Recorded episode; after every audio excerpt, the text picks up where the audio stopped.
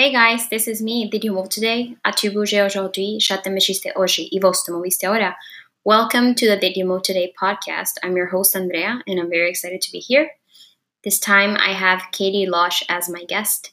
She is the owner of Chicago River North Pilates in Losh Living, has been teaching Pilates, gyrotonic, and restorative exercise for the last 20 years. She helps busy women develop a workout routine to achieve their highest fitness potential and reduce pain by gaining strength, flexibility, and balance. I'm very excited to be here. So, without further ado, let's get started. Hello. Hi, Katie. How are you? Good. How are you? I'm doing well. Thanks for asking. Um, I am very excited to have you here. So, thank you very much for your time. Oh, thank you. No, So- it'll be fun.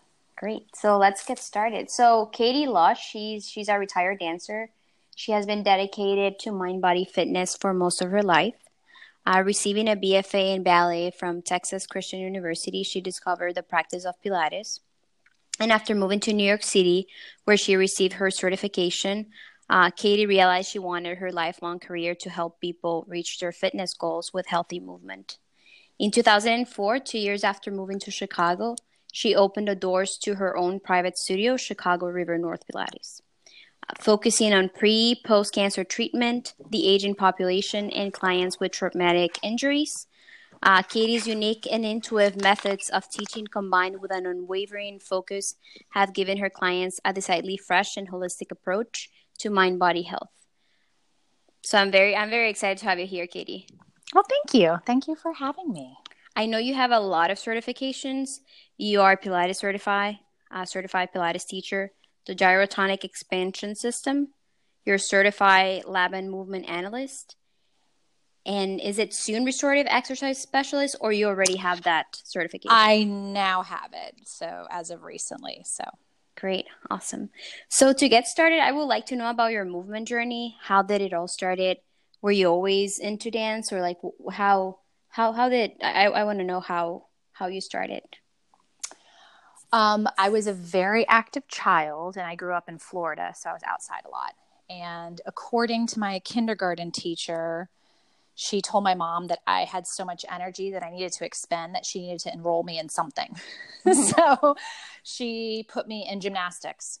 So that's kind of what kicked off everything. And then I don't know how much you know about gymnasts, but after you see, reach a certain level, they actually want you to take dance classes because it, you know, refines your technique.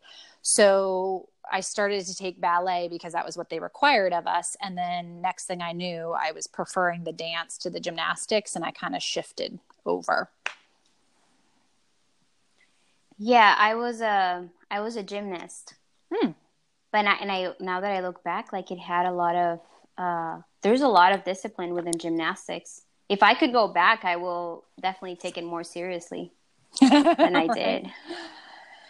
Yeah, so I got to a really high level of gymnastics and then switched over to dance and then um, yeah, pursued sort of all forms of dance and then um, decided that I wanted to go to college or university and study dance. So it kind of never stopped. I just decided that that was my passion. That was exactly what I wanted to do in life. So that was kind of the road I took. What was your um how was your experience in college to study dance? It was hard. It was very hard. It was very intensive because you would have um, the way the university worked was even if you were a ballet major or a modern dance major, because you would have to choose, you had to take a certain amount of technique classes in both disciplines up until I think like your junior year. So you were taking three hours of technique a day plus you know, maybe some sort of like variations class with point work, or you would be in a rehearsal that evening. And it was, you know, it was strenuous. And um, the, it was a small class. There was only like 10 of us. So we all knew each other quite well. And it really took up the largest portion of your life. And being a liberal arts college, um, sororities and fraternities were really popular. And so me and like one other dancer rushed. and so um, I really always try to seek out a balance of a social life plus a dance career. And um, a core, well, I've spoken to my instructor or my uh, professors since then, and we've sort of all decided that it can be so strenuous that it can burn dancers out really quickly. And I think that's pretty much what I experienced. By around my junior year, I was sort of slowly in a state of burnout, and um, I preferred a social life to a dance career and try to tip the scales a little bit. But I still had to complete my degree, so um, so I did. But by the time I fully, you know, completed my college education, I still had on track that I wanted to move to New York. I wanted to become a professional dancer. I either wanted to be on Broadway or dance in like a modern dance company because I figured I couldn't hack it as a ballerina, even though that was my major. Um, I was like, I just want to dance. I'll do jazz. I'll do whatever it takes. And by the time I got to New York, I was spent. I was completely burned out. So I auditioned, but with kind of a half heart, which you can't go through that process without 110% determination. I'm uh, interested now that you said that you had to choose between ballet and modern.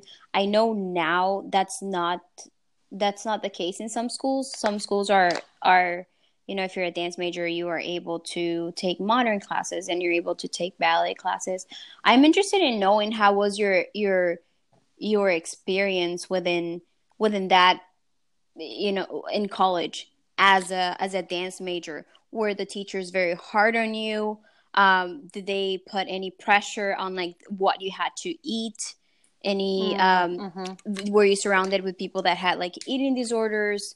Um, i'm interested in knowing like how how yeah. was it? Because it sounds like it was you had to choose between ballet and modern. And i know that your laban movement um, you're certifying Laban.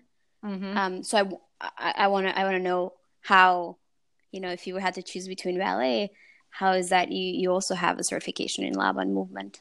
So um, let's see. So you didn't declare ballet or modern until like the end of your sophomore year. So everybody mm-hmm. had to take, you know, whatever they took, and then you declared.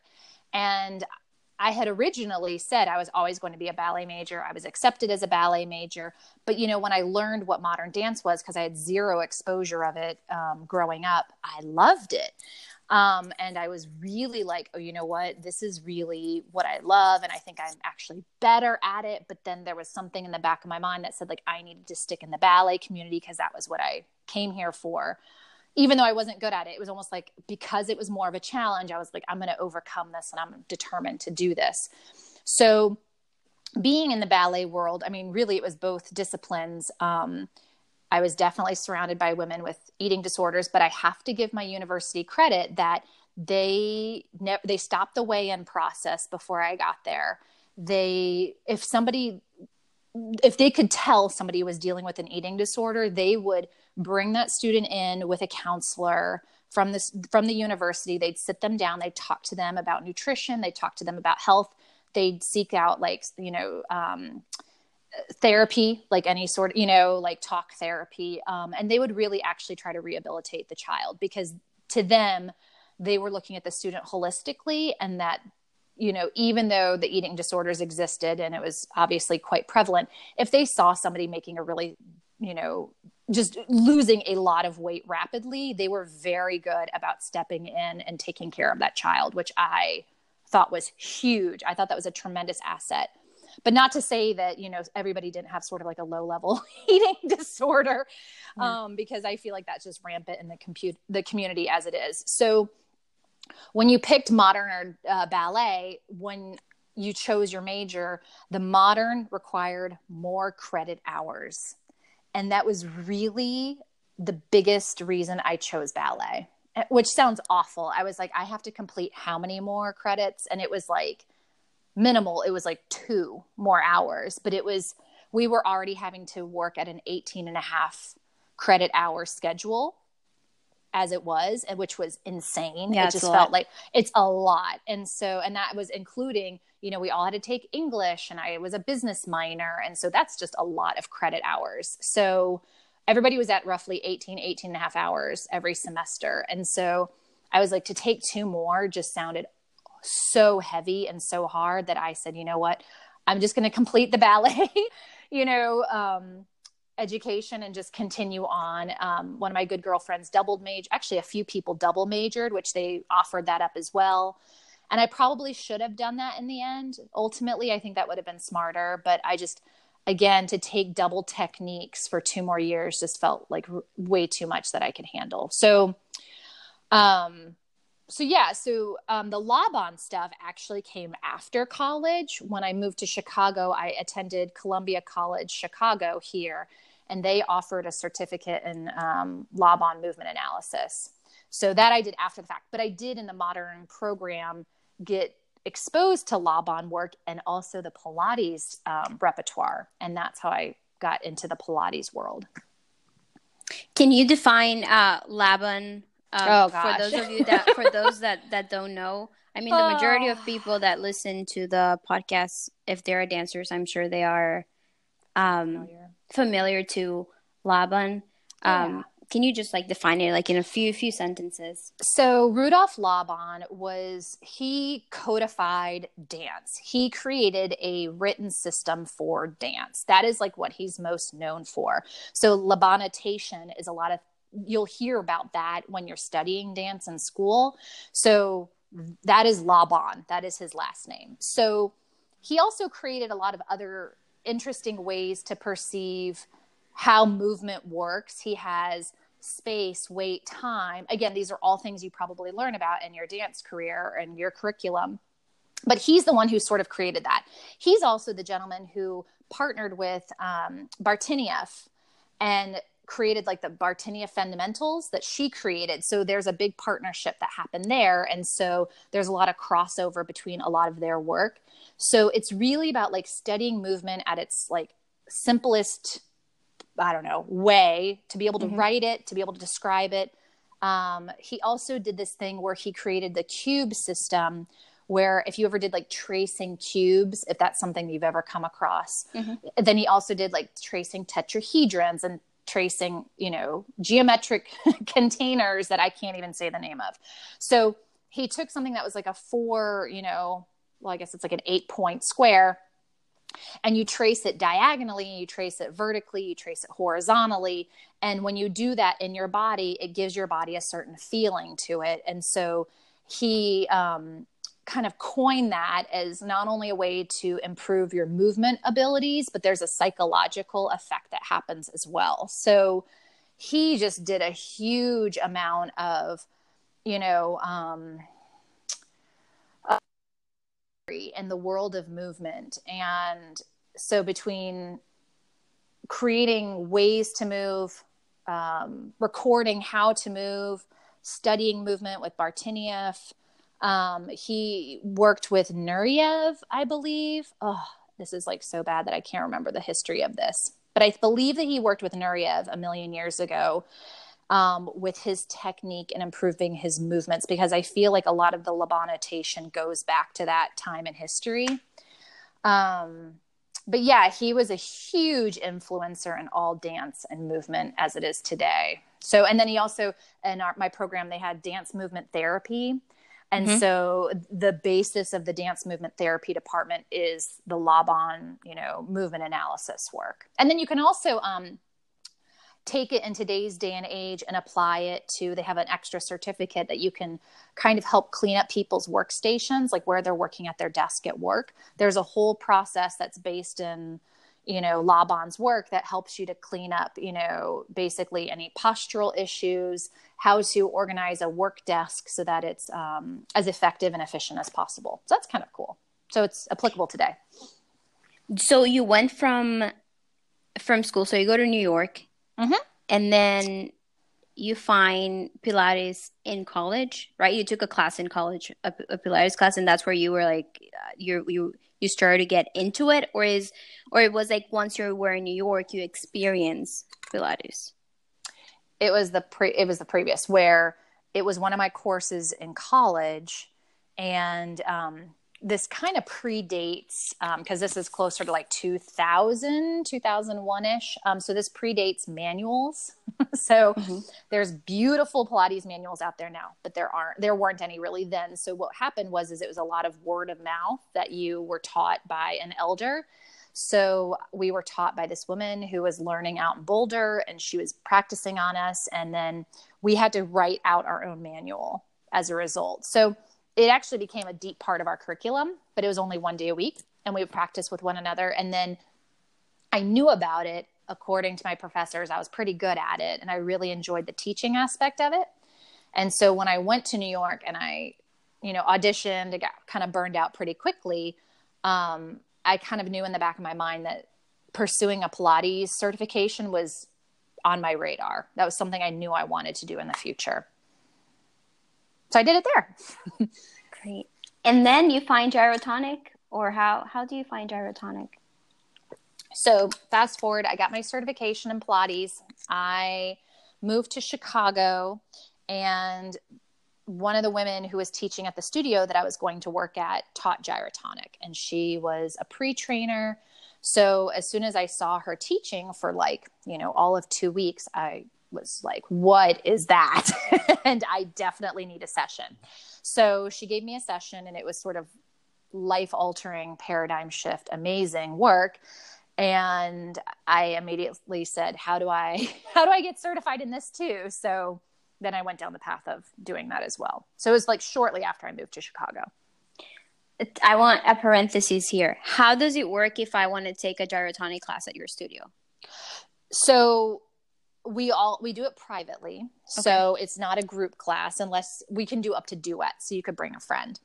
Um, and you it depends on how much you know i guess and everything's tailored to the individual. So you know um, gyrotonic is organized in family groups and um, it is a it's a system of movement. So i'm actually required to follow the system of movement because Juliu who has created the system is very smart and very wise and he layered the system in a particular format that you really start to you're supposed to begin at this you know the first progression and work your way up to seven. So if you were to come to me and you've never done gyrotonic before we would probably start you know progression one step one you know on day one and then you kind of work your way through the system Great. On the oh on the gyrotonic tower, I should say, because there are other pieces of equipment, so that's on just the tower. I have to say that there's only a few people in Chicago that are offering this. True. Right? True. There's there not very barely, many Yeah. There's just a few. Um, someone told me about it. Jules Mitchell. Uh, she yeah. she used to live in California. Now she's in um, Las Vegas and she told me she's like sometimes I go and take gyrotonic and I'm like uh-huh. what is gyrotonic and then when uh-huh. I found I was like I have to take this I have to try it out uh-huh. it's pretty cool I always the way that I describe it is Pilates is to ballet as gyrotonic is to modern dance where um, one is just very simplified it's very obvious it's you know um, it's pretty linear. And then you know gyrotonic is much more three-dimensional it's a little bit more esoteric there's all these like breathing patterns much like yoga. Some people call it like moving yoga. Um, so yeah so you know they complement one another really well because where ballet and pilates it's like lots of stability gyrotonic there's like lots of mobility. So um, I, I really like teaching both. It's a really good good balance. I know you you work with pre post cancer uh, students, right? You have it's, students that it's, have it's pretty much post cancer. Post cancer, nobody really nobody really knows pre. Yeah. I want yes. I want to know more about that. How did how did how did that even happen? Did you had a certification for it, or you you know you're, is something that you you've always been passionate about. Um, I know you work with that. You work with the aging population and clients with traumatic injuries. So I want to know like more about that specifically. How that happens. Yeah. So if anybody teaches Pilates who's listening to this or any sort of movement modality, um, the people who can afford our services are typically older. Mm-hmm. And as a result, they have a lot more history. And that also means potential injuries and traumas and cancer. So I found even on day one that I would teach somebody and they're like, oh, yeah, I had breast cancer. And I was like, oh, interesting. And then I had one woman who had had it recently enough after I started teaching her, or before I started teaching her, that she had some lymph issues, which meant some like drainage issues in her arm. So she actually, she was a nurse and she educated me on that. And I was like, this is fascinating. So there were certain movements that she loved to do, there were certain movements we avoided. And she kind of told me, and she would give me her x rays and show me interesting things. And she really did walk me through her process. So the next time I had a client who, you know, had a similar situation, I was like, oh, I'm already skilled for this. So then there became a certification called the Pink Ribbon Program that was specific for breast cancer for women. So I went ahead and I attended that, but it was kind of fun because I felt like I had already learned a lot along the way of teaching many women who had gone through breast cancer. So um, my stepmother had gone through it. Um, multiple clients had gone through it. And so I just felt like it, it, it, sadly it kind of became the norm. Like many many times like one in three of my clients would have had breast cancer or i walked through the journey of them going through treatments for it. So part of it was just kind of learning along the way. But then um, before i married my husband he actually had cancer at the same time, another client had a similar form of cancer. And then a year later, another client had the same form of cancer. So it was just this weird coincidence where I just learned a lot through living through it, you know, living with somebody, you know, going through it. Um, and just sort of seeing how energy changes with chemotherapy and radiation. I knew what good products to put on burns were, you know, I just sort of learned along the way. Um, and so everything has sort of been anecdotal and self-taught with whatever the person is and dealing with you just deal with them. If something is too scary you skip it. If you know they're willing to try new things you try it. If their energy is low you dial down the workout. If they're feeling really good you dial it back up. And so you just take the person at face value for the day which is how you should teach anybody anyways whether they have you know whether they're going through some sort of treatment or not um, when it comes to some of the more traumatic injuries, I've dealt with clients with Parkinson's, traumatic brain injuries, hip replacements, knee replacements. Um, I have a client with um, MS who's in a wheelchair. So um, it's kind of all the same principles. You you just kind of take the person and you teach to the person in front of you. They could be in a wheelchair, and you just you make them move their head around, you make them move their arms around, you just see what their movement potential is, and you just go from there. So, um, I love teaching this population because that's, you know, it's the baby boomer generation. They're the ones who are about to be going through all of these changes rapidly. And um, like I said, they're typically of the age where they can afford our services. And they also have more free time because a lot of them are retiring at this point. So um, I kind of prefer this population because personally I think it's more interesting than say like somebody who's very healthy and fit and just wants like a really hard class. I can do that and I think that that can be fun. But my heart is really for helping people who, um, you know, movement is not something that they grew up with, let alone that they know how to do well. So a lot of times they're coming to me at like 50, 60 years old They've been a bookworm, they've been a lawyer, they've been a doctor, and now they're finally learning how to move their body. So it's really fun, and it's just it's a huge. It's just it's beautiful to watch. It's my favorite. Well, that sounds that sounds awesome. When I read your bio, I was like, I have to ask her those questions because I'm very into it, and like it feel it's something that intrigues me a lot. Mm-hmm. Do you teach them Pilates or you go because I know you, as I as I told you like you had a lot of you have a lot of certifications mm-hmm. and you also on top of that you have your BFA um, in ballet. Do you go? You do you teach him uh, Pilates specifically, or do you or do you go like depending on how the client feels? Um, let's see. I teach a fusion, I would say, of pretty much everything I've learned along the way. So I might be using the Pilates apparatus or the gyrotonic tower for some of the things because somebody maybe needs to be seated to act, you know, to be able to access the pulley tower. Um, but it is sort of um, heavy on uh, focusing on any sort of injuries and addressing them and trying to get to the root of why it happened or maybe, you know, work on the strength or the flexibility issues. Um, or it's a lot about gait in my opinion because you know walking is how we get from point a to point b. So if somebody's gait or walking pattern is really distorted that can actually cause their injury and maybe they're 50 years old and they never knew that they walked a particular way. So i do a lot of exercises to help clean up their gait and make it a little bit more efficient. And so i teach pilates to do that absolutely. But it's um, it's a little bit tweaked and focused for you know a specific reason. And then um, but then i also have clients where i teach just general pilates sessions too general gyro- gyrotonic sessions too. Um, and they you know people may not have any injuries or any pathologies. So you just kind of you just teach them and they're kind of fun and easy and you know it's kind of fun to sort of take them through their paces. So it just it depends. But i do I do mostly teach Pilates and then, you know, a little less of gyrotonic, but then I kind of instill whatever the person needs from, you know, anything I've learned along the way.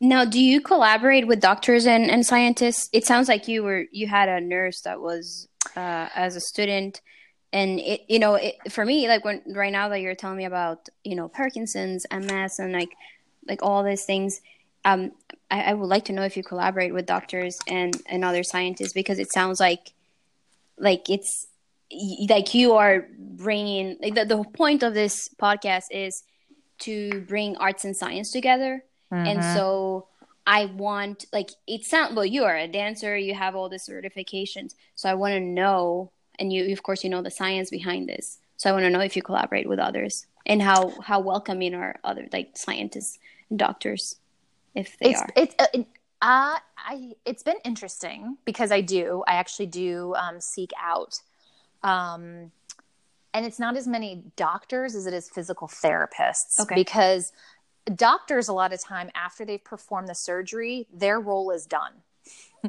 right and and that's fine because their role is to surgically correct the situation and then their work is done so they can't tell me oh well my patient will start to move like or their client whatever will start to move like xyz after this surgery. They don't know because they don't necessarily follow up with the person.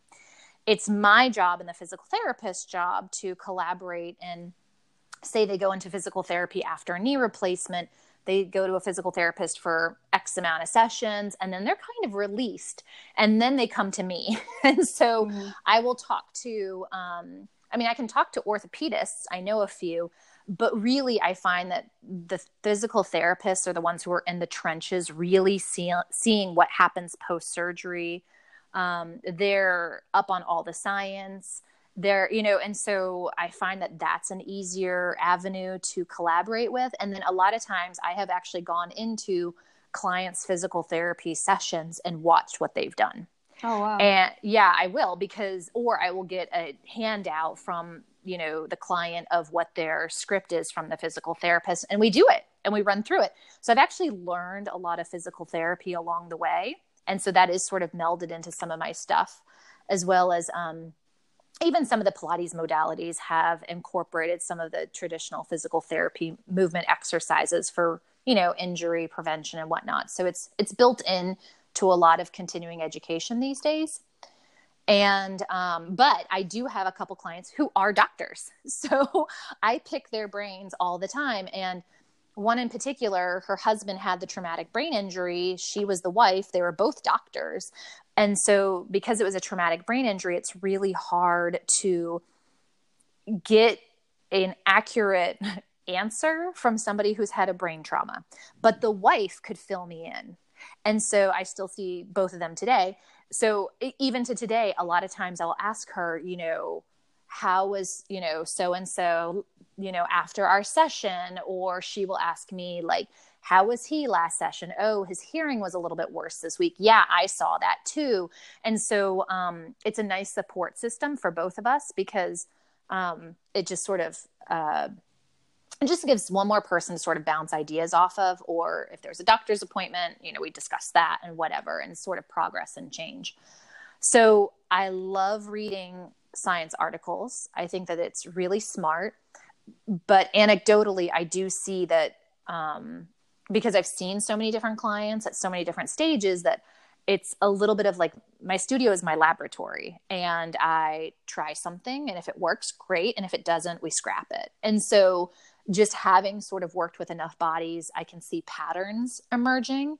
And um, as I see these patterns emerge, I sort of go, okay, this is what I can sort of predict will happen if this client had breast cancer and she had X amount of lymph nodes removed. I'm going to be on the lookout for this. Or this person is having a hip replacement.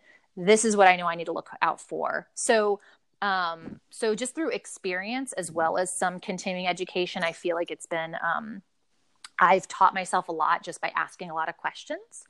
Um, you know, going to physical therapy sessions. Call, I have a good, I have two good girlfriends who are physical therapists, so I call them up. I myself put myself in physical therapy specifically to ask questions about my clients as well as work on my body because as a practitioner, you'll find like you'll get repetitive motion injuries, unfortunately, as a result of our work. So you want to keep your body tuned up as well. So, um, and it just gives me one more person to ask questions to. Great. I have four more questions for you, yeah. Katie, yeah. but I want to be very mindful of your time. Yeah, no, it's fine. Have I'm okay. Yeah. So I have um, my next question is uh, concerning shoes. Yeah. Because I was checking your Instagram and I'm like, yeah. I, I don't wear heels. I like to wear things that are very comfortable. Um, and so when I saw your feet, I'm like, oh, okay. I have to ask Katie about shoes. So, can you tell me more about uh, your thoughts on shoes? What brands do you recommend? Why do you recommend those brands? And yeah, I want to know about that. On footwear. Okay, so yeah, the, the restorative exercise specialist um, certification I got this last year is based in this woman named Katy Bowman and her work. And she created a company called Nutritious Movement. Oh, yeah. And uh-huh, so if you've ever come across her work, this is what it's based off of. So um, she is a biomechanist by trade. She's an author and she's very, very wise. And she studied enough people groups and, you know, biomechanics to learn that um, basically, as people, we are getting some very westernized um, injuries as a result of our culture, to put it broadly. One of them being our footwear. So, um, she just sort of again followed these groups in say like Africa or sort of all over the world that did not follow typical westernized cultures and they noticed or she noticed that you know they didn't have a lot of the same foot issues. So for instance like bunions you know mm-hmm. like a lot of these tribes they don't have bunions. Well guess what? They also don't wear shoes. So knowing that and knowing sort of the principles of biomechanics and the way a body moves it's been highly suggested that we look at minimal footwear as a way to allow our feet to move as naturally as possible in hopes of you know granted our feet are the first thing to touch the floor but it's also very important to maintain our foot health because it also like goes up the chain of the body. So when your feet are distorted it can also cause ankle knee hip spinal issues. So um, so she highly encourages what's called minimal footwear and i do too. So what makes up a minimal shoe or minimal footwear there's five principles and i'll just i'll go through like a couple but the first thing is that you want it to be flat and level on the bottom so we call it a zero drop or a no rise heel basically no heel whatsoever and just like you, I always chose the comfy shoes. My favorite brand was Nike Free. I wore them. That was my shoe. That was my go to shoe on a daily basis. Well, even a Nike shoe has a small heel. It's small, it's there. And so unless you really like got a ruler out, I thought it was a completely flat shoe, but it has a small heel. So unless you're finding a brand of shoe wear that is deemed minimal, zero drop, no rise shoe, it will have a heel.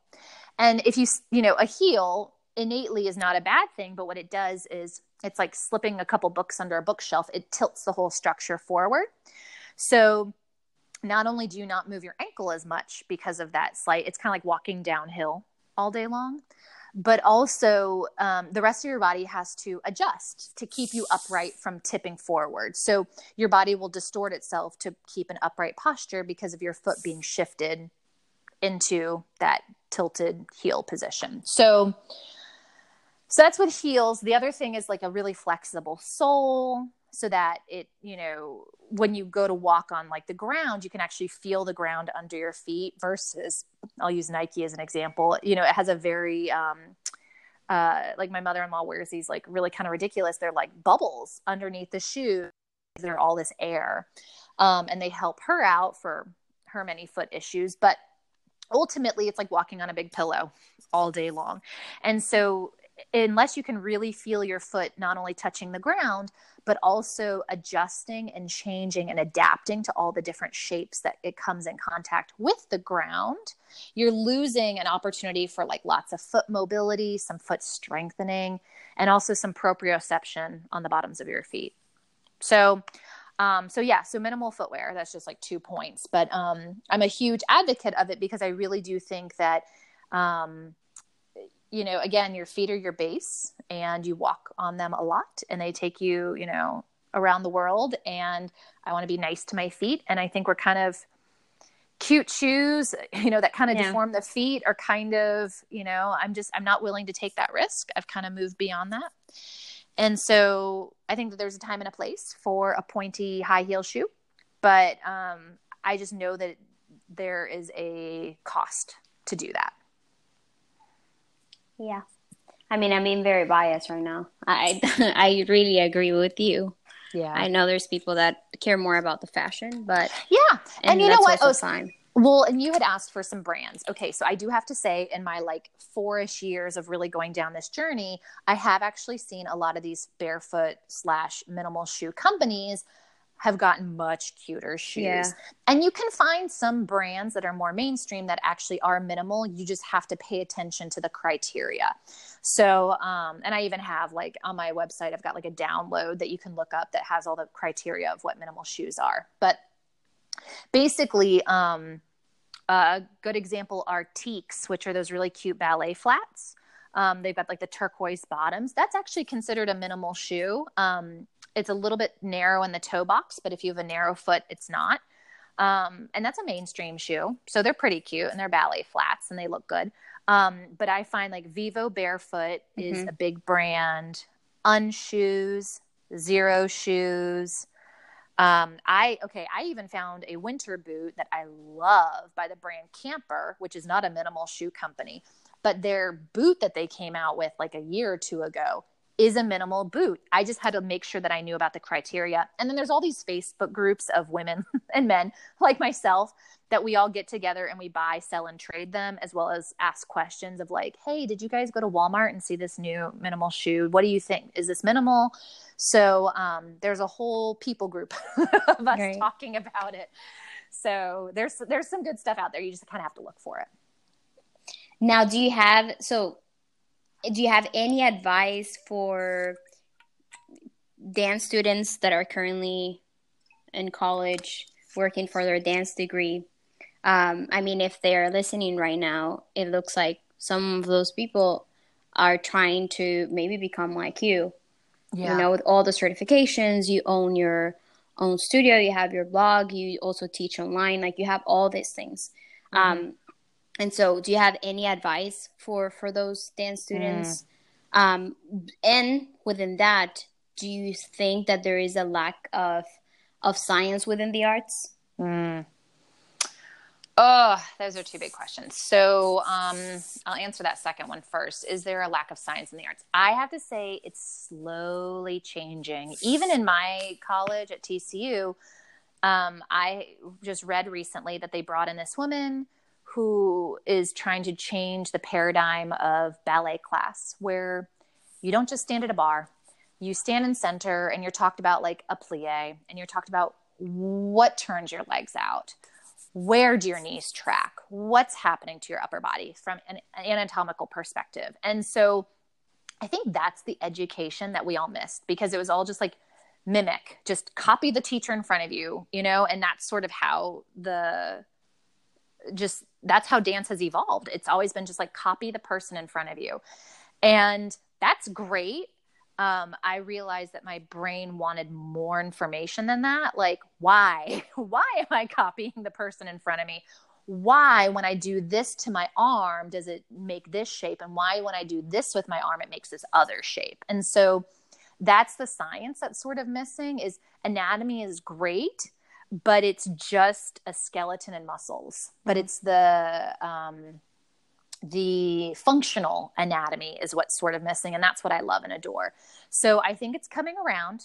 I think you know like hold on tight. Maybe this group of dancers might not get it but i think the next group of dancers will probably get a little bit more science built into their education because for longevity i think that needs to be addressed more than anything else.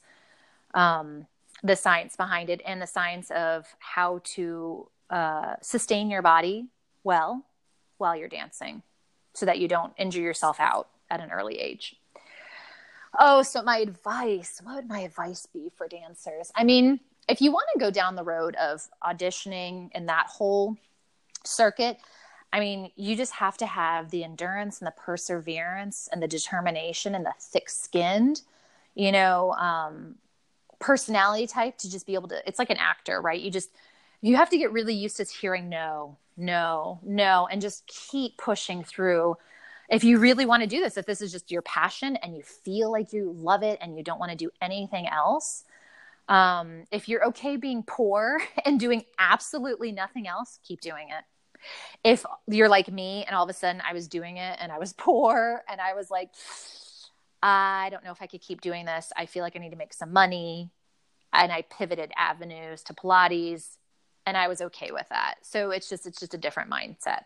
Um, but I think if that's what you want, just man, just go for it. And I think there's all kinds of really smart, creative ways now with social media of like how to put yourself out there. Between, I mean, if you think about it, when I was auditioning, when we did audition tapes, nobody really had a camcorder. Like you didn't really have one. I mean, you really barely had one that you had access to. So you would have to like go find somebody who had a camcorder, let alone a tape. Then VCRs, you had to like transfer the tape to like maybe like a DVD. I mean, the whole thing was such a crazy process that this generation of dancers, you guys are so lucky that you could just turn on your phone, you know, and tape mm-hmm. yourself and then send it an email to somebody.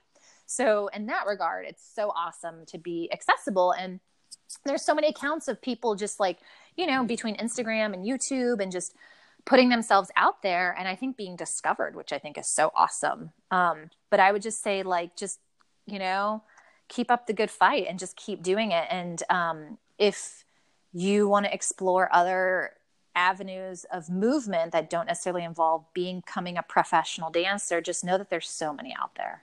There's so many out there, and you can still feel creative and you're still moving your body, and you can still feel like you can perform, but it's in a different format. It's not in front of hundreds of people. It's just with the client in front of you. Um, and so it's out there and it can really fulfill a need in you that maybe dancing, you know, professionally may not. Thank you for that, Katie. Katie, did you move today? Oh, yes. Yes, I did. I um, I actually did some filming. so I usually teach a class on Mondays. So I filmed that and taught some of that. And then I walk a lot to and from the train. So I um, sent you a little video clip of me um, walking home from the train. Great. Katie, what's movement for you? Oh, it's everything, right? You you know, you you're born and you take a deep breath and that's movement. You know, you blink your eyes and that's movement. I mean, movement is everything about our bodies and souls. Now, where can we where can we find you online? Oh gosh, um, you can go to my website. It is um, Katy Lush, K A T Y, like Katy Perry, Katy Lush, mm. L U S H dot com. Um, I'm on Instagram at the Katy Lush.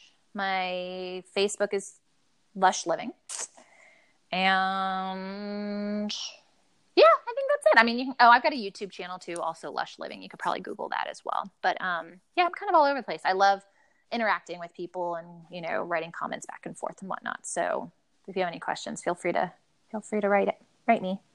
Great. I'll make sure to to write that on the show notes so that everyone can access that information as oh, well. Oh, thanks. Yeah, absolutely. I, I love answer. I'm actually going to go to um, TCU in September and be on a panel as like a Pilates instructor slash studio owner. So I'm like, wow, I love I love talking to college students. It's wonderful. It's so fun. It takes me back. That's awesome. Well, that's yeah. very awesome. Yeah. Yeah, me too. I'm very flattered. But yeah, so I, I, this is helpful because I got to think about what you guys are up to. So feel free to ask questions. It'll help help me, you know, with that in the future. Great, for sure. Katie, thank you very much for your time. Um, I'm very happy I found you online because I did find you online. I know. Thank you. Thank you again. This is such a great podcast to have. So it's it's beautiful. I I love Did you move? I love it. It's great. Great. Awesome. So thank you very much, uh, Katie, for being here. Um, you're so knowledgeable. So this is oh. awesome. I'll make sure to reach out for uh, Gyrotonic. Yeah. And guys, I hope that you move today. And if you haven't, you still have a couple of hours. Katie, something else that you would like to tell everyone? Oh, I agree. Move. And movement is just movement, it's not exercise. Cool. All right. Thank you. All right. Take care.